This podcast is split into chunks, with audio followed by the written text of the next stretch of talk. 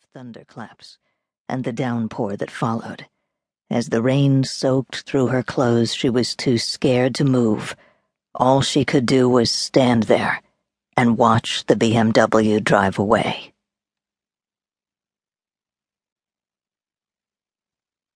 Part 1 Chapter 1 Present Day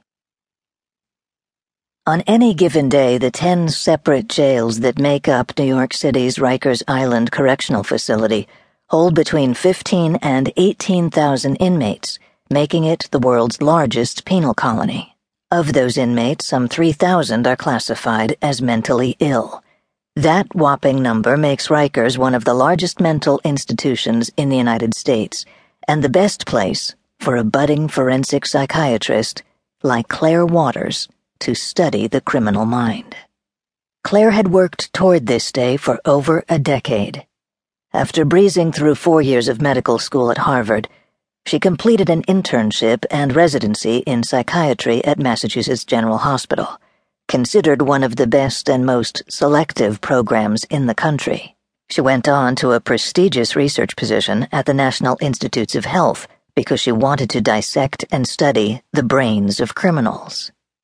But slicing through gray matter and staining slides of neurons every day for three years didn't give her the answer she was looking for.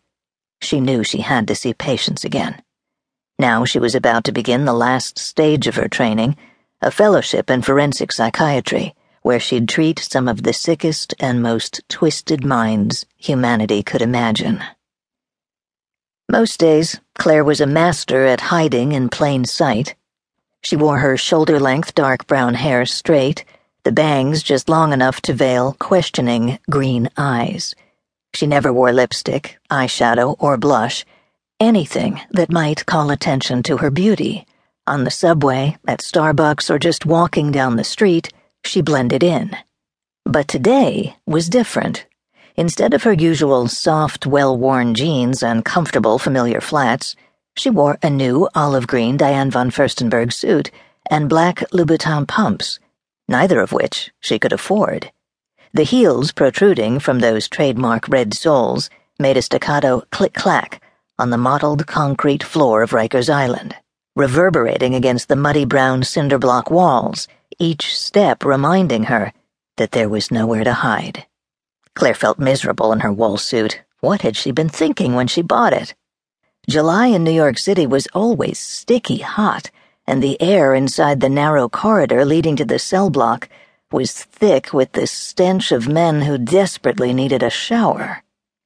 Claire wore this costume to impress the director of her program, Dr. Paul Curtin, who, despite the oppressive heat, looked remarkably cool in his blue pinstriped Armani suit as he walked beside her.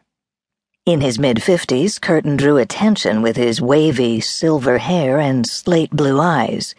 Claire herself was taller than average at five seven, not including the heels she wore, but Curtin towered over her with his well built six two frame. He was watching her every move, which only made things worse because she almost always was nervous before the first interview with a new patient.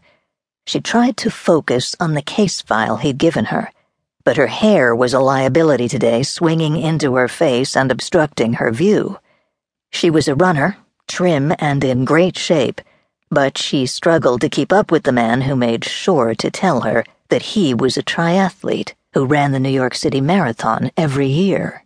I'd like to see him walk in these ridiculous shoes and read at the same time, she thought. His name is Todd Quimby, Curtin said, his voice coming from a half foot above her head. Ten months into a one year sentence for forcible touching. What did he do? Claire asked, thumbing through the file. She was increasingly anxious with each step, but was determined not to show it. He gave me Quimby's file only moments before our session because he wants to know right off the bat if I've got the chops, Claire thought. He pulled his pants down in front of a bunch of secretaries. In their office? At a diner, they just ordered a plate of mozzarella sticks when Quimby served up his own. That's indecent exposure, not touching, said Claire. Weenie waving is called public lewdness in New York State, Dr. Waters. Mr. Quimby crossed the line when one of the ladies pointed out the meager.